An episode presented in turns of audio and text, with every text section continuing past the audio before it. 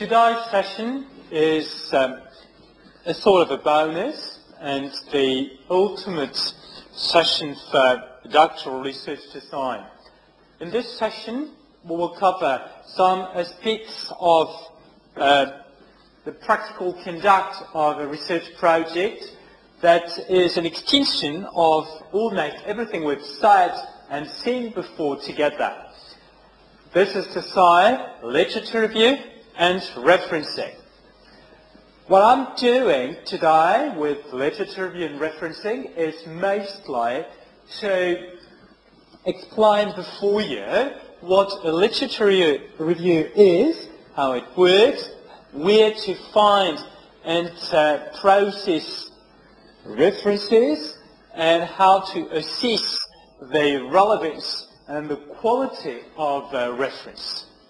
So these are the main objectives for today's session. So first of all, what is a literature review?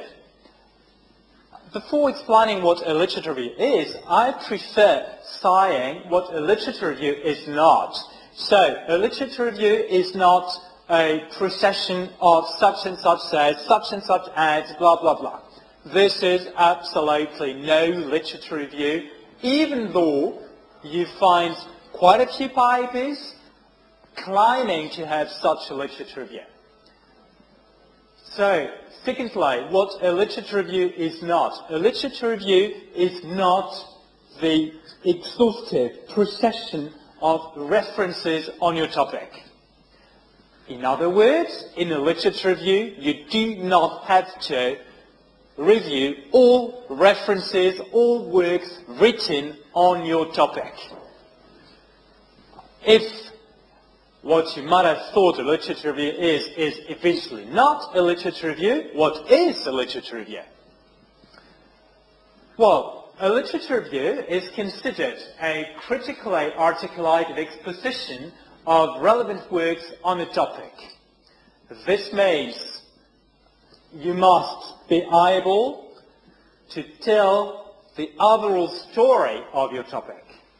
So the theoretical story of your topic. What are the main streams of thought on your topic? How do they position vis-à-vis each other? How do they respond to each other? How do they communicate with each other?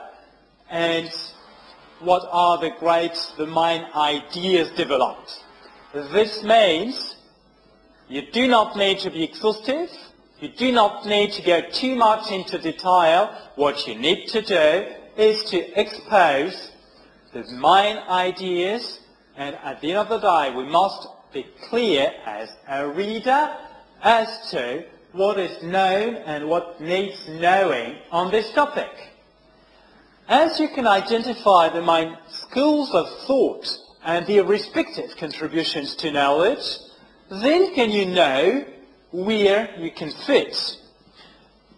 This means to what stream you think you would belong and to what stream your research wishes to contribute. Which means, at the end of the day, we must understand to what stream of thought you want to contribute and then where you are positioned. With what school of thought you might agree, with what school of thought you might disagree, and why. This is what the literature review is about. Clarifying the state of knowledge on a topic when written. This means that in your literature review, you must tell a narrative story.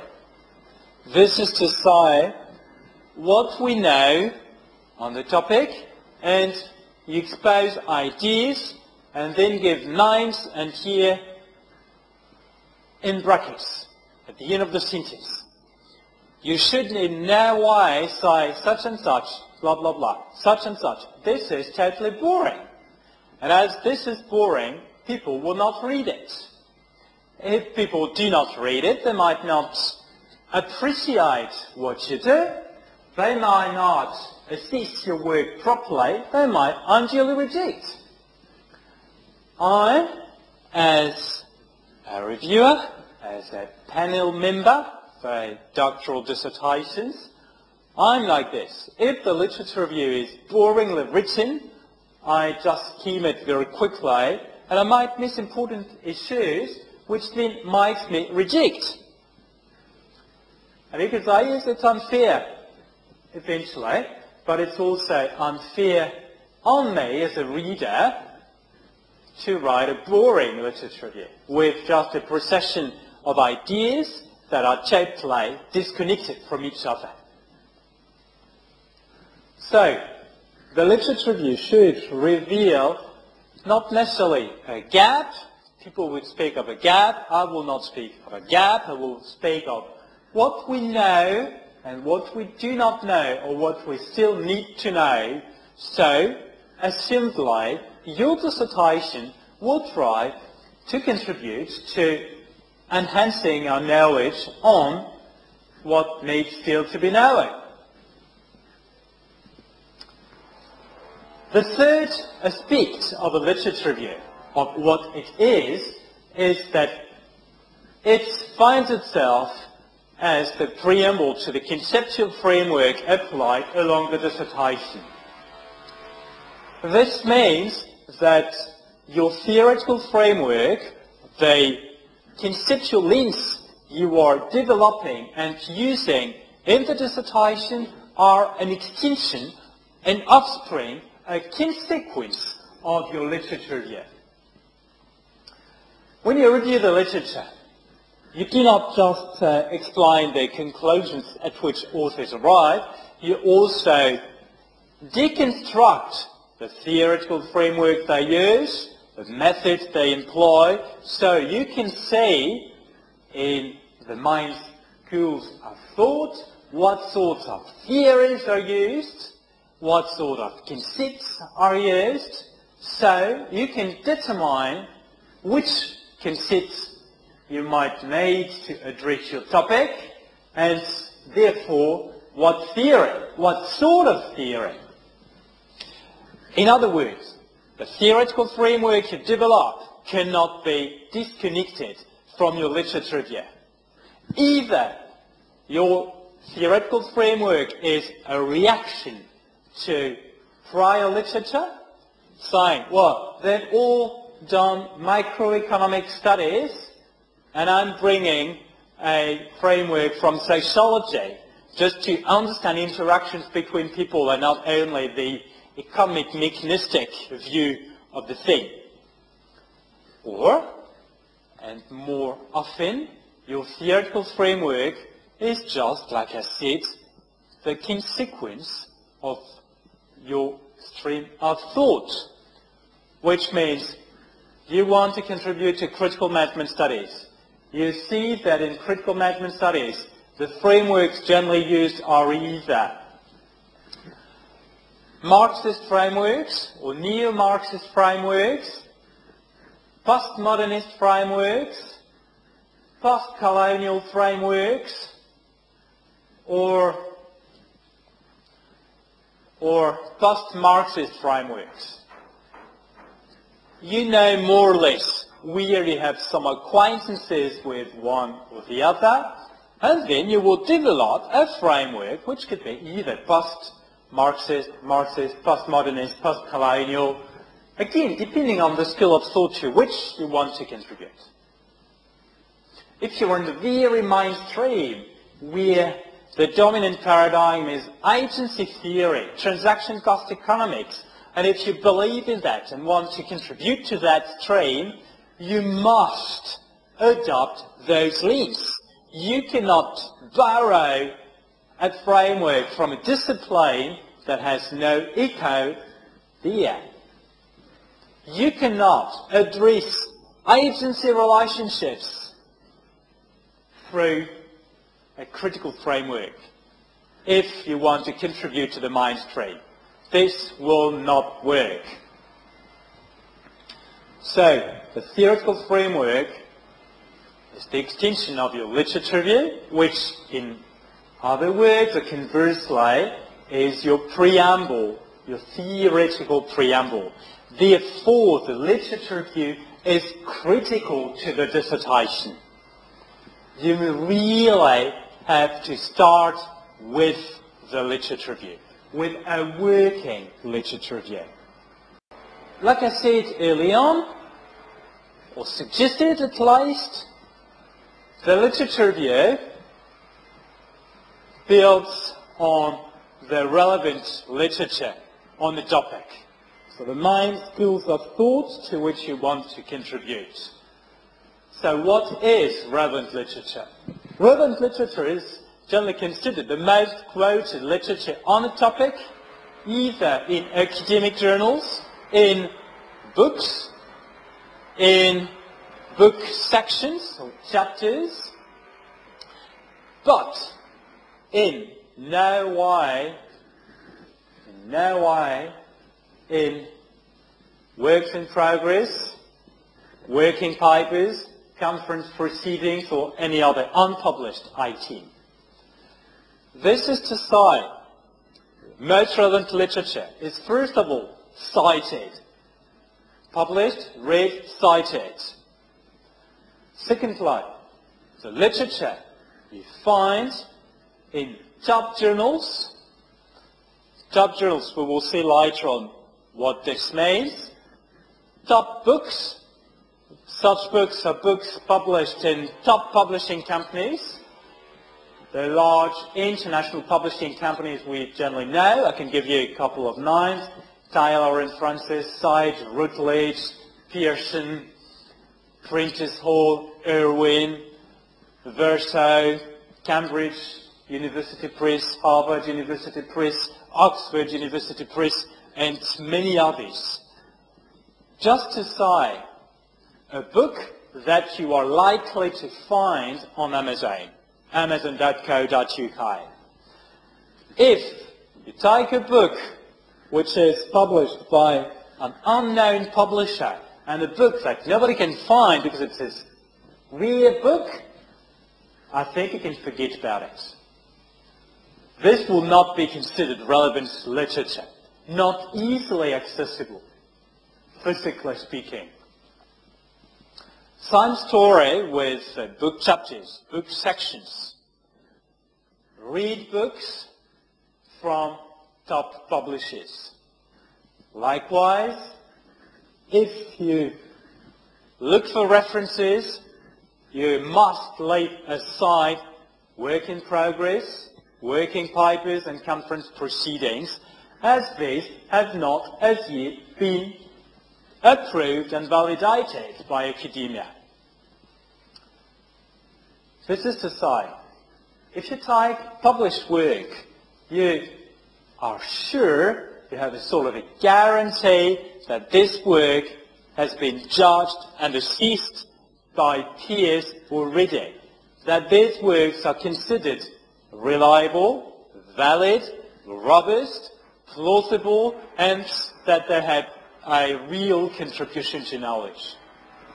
Conversely, if you take works that have not been published as yet, this means you have no clue whether these works eventually expound knowledge, eventually are qualitative enough, eventually are authoritative enough we have no idea. So you forget about those words. Even if you find something that perfectly fits with your topic. Then you go through the bibliography, check at published references, and go through those references, but never, never quote a piece of research that has never been published. This is almost a prohibition. Just before I move on, Another warning, no textbooks, no handbooks in your bibliography. Prohibited too. This is not research. Now the question is, how can we find this relevant literature whereof I've been speaking for a few minutes already? Well, for, this, I suggest first of all using the internet, preferably Google Scholar, whereby you take uh, broad themes, you know, in your web browser or in a database, so Google Scholar or whatever. Broad themes. So you take your topic, which is somehow narrow, and you try to say to what broader topic this relates, to what discipline this relates, and you use those major keywords. For instance, if you work on employees compensation through stock options in developing countries, you will probably not find much published on this topic. So here the question is, or the broad topic is employees compensation. That's one area. So think of the three circles I drew in uh, one of our prior sessions for the theoretical framework. Like I said, employees compensation. Here you will find thousands of references. Second will probably HR in developing countries. Here there will be much less, but still, some references. And the third one is probably relating to either stock options or ownership and labor, capital and labor relationships. So there's three themes are grouped individually. Then you will find lots of references and you have to take probably the first 10 or 15 references coming in your browser. You check if they're published. If they're published, you type them. If they're not published, you type in following ones. And then you check which of them are the most recurrent in the literature. This is to say, you take those references, you look at the bibliography, and when you look at the bibliography, you find some other references that might be useful to you, pertinent to your topic. Three those broad themes, of course. And you might find similar or the same references in other works you have downloaded and browsed. These references should be considered quasi-seminal and in this capacity must be read for true. You are not allowed to indirectly quote a reference if you have not read it. If a reference is central to your topic, you must read it. I can give you an example of a, a paper I rejected. It was a friend of mine who wrote a paper on how accounting information is perceived by managers. And so my friends used structuration theory, Giddens structuration theory. But he had never, never read Giddens. He only read digests on Giddens and some accounting research using Giddens, but has never read Giddens himself. I had read Giddens, and I did not recognize Giddens in what he did. So, reject. It was obvious that the seminal literature was not read, was not mastered, was not known. Therefore, you must read for true those references that come recurrently in the literature. This is an obligation. Then when a reference reads insightful, you must check whether this reference has been referred to in later publications, later papers, or later books. Just before I move on, a warning. If you find a recent reference inside for 2010, 2011, 2012, you are unlikely to find works that refer to it. So this reference is too recent to have a history of referencing. So what matters is for elder references. You type the paper or book title and browse it in Google Scholar or equivalent um, search engine. And you check when it is quoted. You will have as a result everything in the world quoting those works. Having said that, you must look at every single reference to make sure that this reference quoting yours is published and that the reference might to the paper, book, or book chapter you want to rely on is a real reference, not just a footnote or something. This is a way of doing. When you do so, you probably arrive at um, a couple of hundreds of references. You have already narrowed down or whipped out, and now you must narrow down some more in order to arrive at a manageable set of references. This is to say, you must narrow the themes down in your web browser around some conceits you find in those references you've come, you've come across. So you narrow the themes down and try to be as close to your topic as possible. Now, rather than just taking the three circles, you try to take the intersections of those circles two by two. And here you will see that you will have narrower and more specific keywords.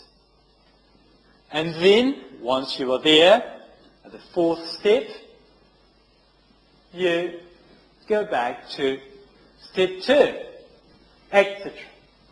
Whereby you check what the most recurring references on these relations are, then you read those references, then you narrow down a wee bit more, etc. And after a while, you arrive at a decently comprehensive review of the literature and you will also have come across lots of papers or books that are not necessarily useful to your thesis, but will help you think for your research, present and future research. Now, the question is, how can we otherwise make sure that uh, the literature we want is good? Here, you can use uh, the publish or perish software to assess the pertinence of an author in your field, to determine the influence of a specific reference in your field, you can determine the authority of a journal in your field. So the publish or perish software is indexed on Google Scholar so browses the web, retrieves all works published by one single person or by a journal, and then returns you with the amount of references, of quotations, so how many times this uh, work has been quoted or referred to, and gives you the link towards those works. The publish or perish software computes some impact factors. Impact factors for a journal, impact factor for an author, and not a sheet for a reference in particular. But you have the list of references. You see the amount of citations for each, but you must check those citations yourself. Just to be clear, you can be quoted by everybody and anybody on the internet, and this will be credited to you as impact. This is to say, when the publish or perish software returns you with some results, you have published and unpublished works that are returned. You must then clean this up and just focus on published works, just to see if there are many number or not. Then you have things published in various languages, including languages you do not speak. So you must remove this and only focus on your mother tongue and English. Next is that there are many references where we just have a footnote, like um, this idea has already been explored. Footnote, blah, blah, blah. This is not central. So it does not mean that it has been approved or validated by prior research, considered good or bad, just mentioned in a footnote. Likewise, not really pertinent or dubious. You can have the sign with further reading in a bibliography, blah, blah, blah. But then if it is just a further reading and if it has not been built upon what is the pertinence, the authority of such a reference? Question. Then you can have some references and name dropping, just an idea, and then 10 lines following, including the reference you want to build on. Here too, we have no clue if it is just a mention of that this work exists, or if it is an eventual reference because it is believed this work is valid or pertinent. And you will see that when you remove all those trivial references, your author's impact factor might dramatically decrease. If you remove references from another field than yours, you might see that impact factor gets even lower. So at the end of the day, not too sure what impact factors mean. What I can tell is that some references that are never, never referred to, never quoted, might have a very low authority. But conversely, references that are often cited or referred to might also have a low influence and authority over the field. Therefore, you must be very careful and you must check citations by yourself. You must check by reading the works referring to the Bible, the book, or the chapter you select and see whether the reference might is trivial or not. Whether you can build upon this reference. Relating to journals, no. The question is still the same. How can we assess the quality of a journal? The publish or perish software does that too, um, but returns you a global amount of citations. You can have some journals having um, hundreds, hundred thousands of citations, others just having hundreds of citations. So the more amount of total citations, the more authoritative a journal is, intuitively. But you might not be totally clear with that, and especially for uh, recent journals as compared to old journals, we're not too clear. Therefore, I suggest that you should also have a look at journal rankings. In France, we have uh, five rankings that are competing with each other In the UK, you've got one. In Australia, you've got two. So in France, we have CNRS ranking, Centre National de la Recherche Scientifique. This ranking is particularly conservative and is built on the assumption that a good reference, a good journal is a journal that builds on economics. So if you take in any discipline a journal that is not built upon economics, in management studies I mean, it is poorly ranked in the CNRS ranking. But this can give you a glimpse of uh, some journals that are recognized and acknowledged as good places to publish and good references to read. Then you have two other rankings that are much less conservative, IHSC and ISTIC rankings, or listings. There, what matters to them is more international exposure of a journal, which means that international journals are better ranked than national journals. And this is fair enough. And then they also take the review process into account. Is the journal selective or is it? And you might have some uh, inconsistencies between those two rankings and that of the CNRS. But you might see though if some journals are really good or really crap or average.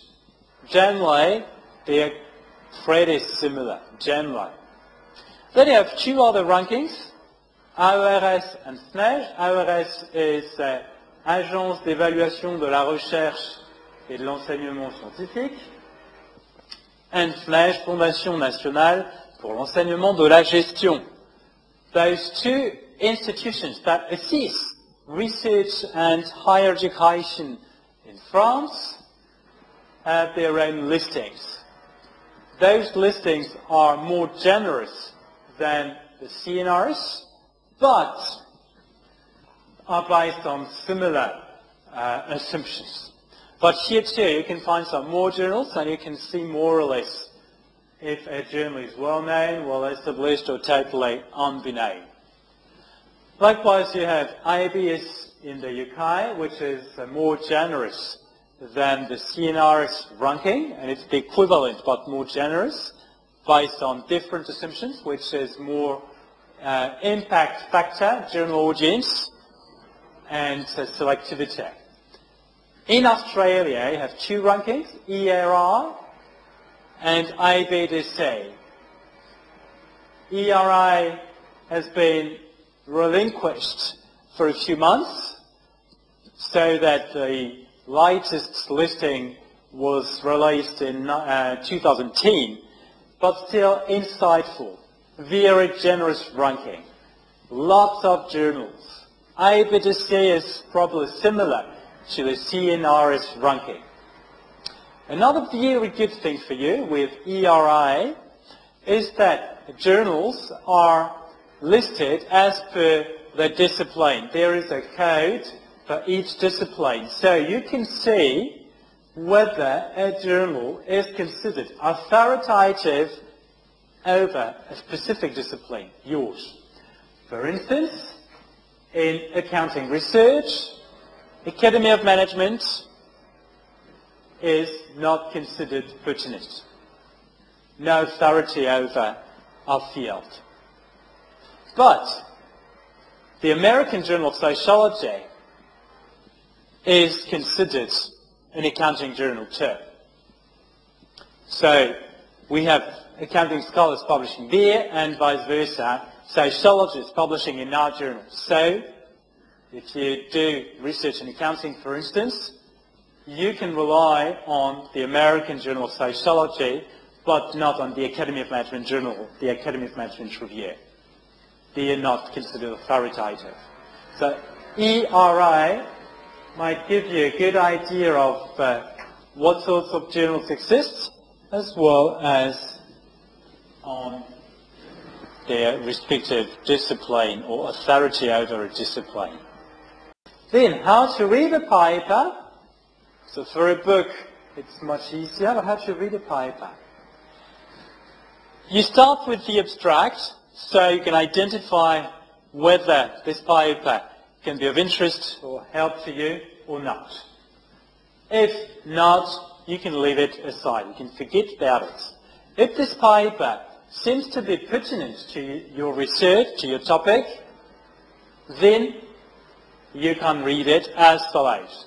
You go through the literature review just in order to grasp the stream vis-à-vis which it is positioned. You will see that with the very first papers you read, um, going through the literature review is uh, quite tough, quite long, not always clear, but after a few papers you start knowing the references that are mobilized, so core references, peripheral references, so you start knowing the literature, and then you no longer really need to read it thoroughly. You see a few names, you check for names, and if they're here, it means, okay, I see where this paper is going. So, once you've read the literature review, you directly go to conclusions in order to check whether these can feed your theoretical framework, your literature review, or analysis. If yes, that's good.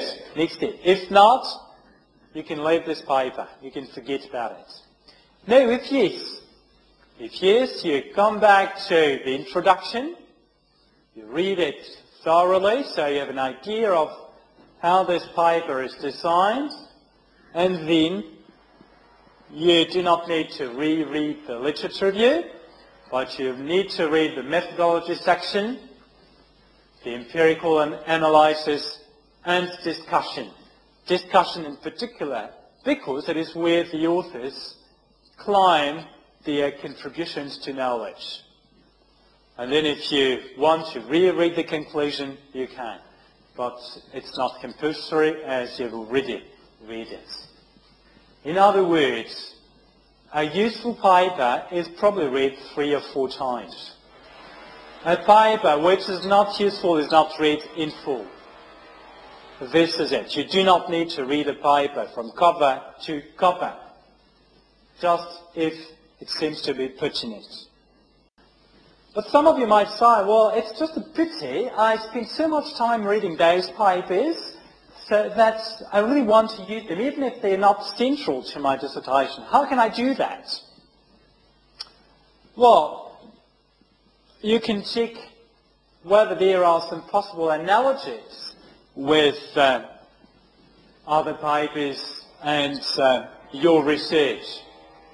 Okay, that fiber is not quite interesting to me, but perhaps I can build on it partly and just be inspired by how it did, by the ideas developed, and to try to develop my own ideas. You can do that. Or the literature mobilized in that useless paper, or the methods used in that useless paper can bring insight into how you conduct your own research. This means an apparently useless paper might eventually be useful to your dissertation by giving you some methodological or literature insights. So you can borrow from their literature review, you can borrow from their methods, not necessarily from their conclusions and then you can make a useless paper useful. But avoid doing this too often. If you are in marketing and uh, take papers from engineering all the time, then it will be really annoying for the reader. You can do that once or twice for a limited amount of papers, but not systematically. So you must find a balance between papers that you have to get rid of, papers that are central, and papers that can be uh, blended or twisted to fit with your dissertation. Now, the next question is, how many references in total? Because uh, we start with thousands of references, then we narrow down, we read a few things, blah, blah, blah, and then how many in total? How many, roughly speaking, 300 references in the dissertation. Then in the literature review, so to speak, you know, the literature to which you want to contribute, the main streams of thought, 25, 30 or 50 references, depending on the richness of the field or of the area. 25, 30. You do not need, like I said early on, to be totally exhaustive. You must show us the main streams of thought, and you do not need to show us all the subtlety and all nuances in them. Then, in your theoretical framework, 5 to 10 references, but closer to 5 than 10, because if you have 10, your, your theoretical framework might be a theoretical supermarket with everything and anything. Hard to manage, difficult to be made consistent. Whilst with five references, we are clear. You know them very well. We are clear. You intertwine them very well. We are clear. You can be consistent. Next is casual references. Casual references up to 250. Casual references are references that occur once only. You express an idea, you do not want to rewrite this idea, you do not want to reinvent the wheel, so you take that reference. But once, up to 250 more or less. So as you can see, central to bibliography is uh, the amount of occasional references. So those references that come once, because otherwise it is very, very manageable. Knowing your literature, 25, 30 references, up to 50. Your theory, 5 to 10, it's not too much. The highest amount of work later on is on casual references, just to make sure that every single idea you mention is substantiated either with your own empirics or with prior research. I then strongly recommend that you should use a bibliography and reference manager as a software because every single reference you mention in the body of your dissertation must be listed in your bibliography. Conversely, in your bibliography, you must have only references you mobilize in the body of the text. In other words, text body and bibliography must match 100%. You cannot afford to have some references missing in your bibliography you cannot afford to have some um, references in excess in your bibliography. This is really annoying. And there are some panel members, some examiners, reviewers who systematically check the match between text and bibliography and can discard a paper, discard a thesis, discard a book chapter on the sole basis. Having a reference manager guarantees you that you have this perfect match. No risk of having references missing, no risk of having excessive references. You have a perfect match. Moreover,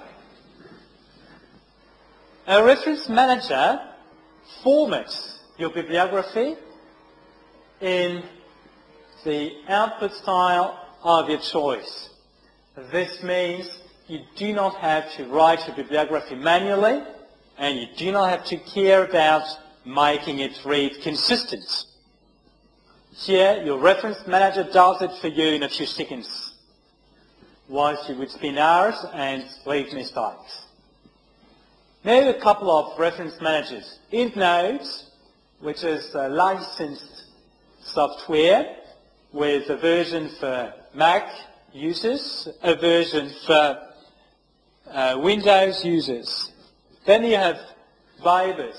Bibus is uh, fully integrated into OpenOffice and can also be integrated into Microsoft Office. Uh, with OpenOffice, this means the three operating systems, Linux, Mac OS, and Windows. Lastly, Zotero is a sort of an online um, reference manager. So you feed it online and then you must connect whichever your word processor file is to make your bibliography. Then a few tips to find papers.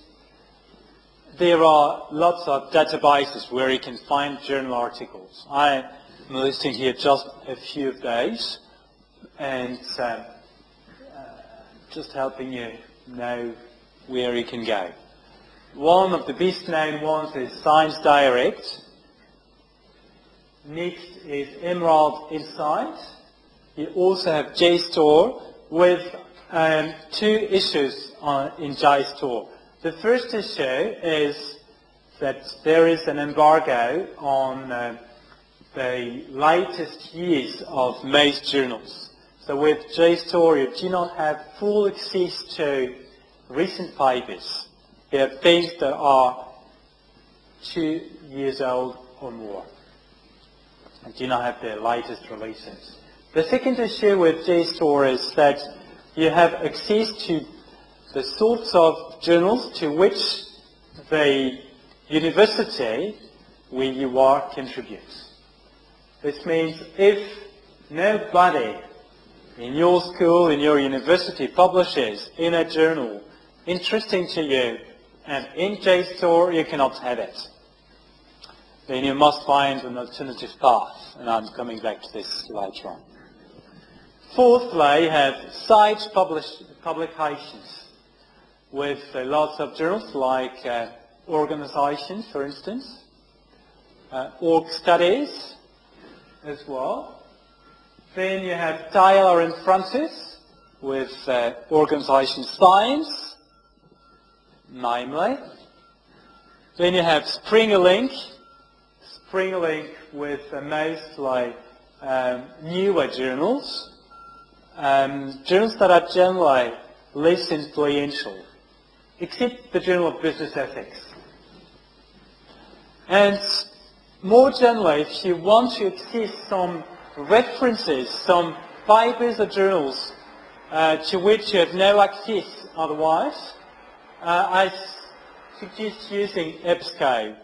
EBSCO Business Source Complete, which is a database of databases in which you can find most journals, most papers.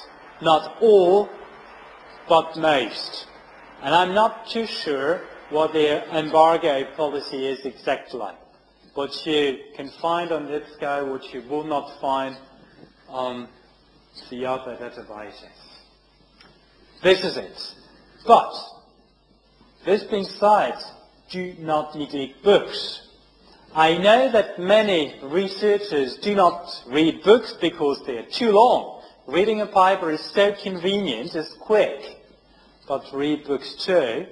Books might be much more insightful than a paper insofar as the argument can be well developed without the word limit constraint that you have in most papers. Therefore, go for books as well.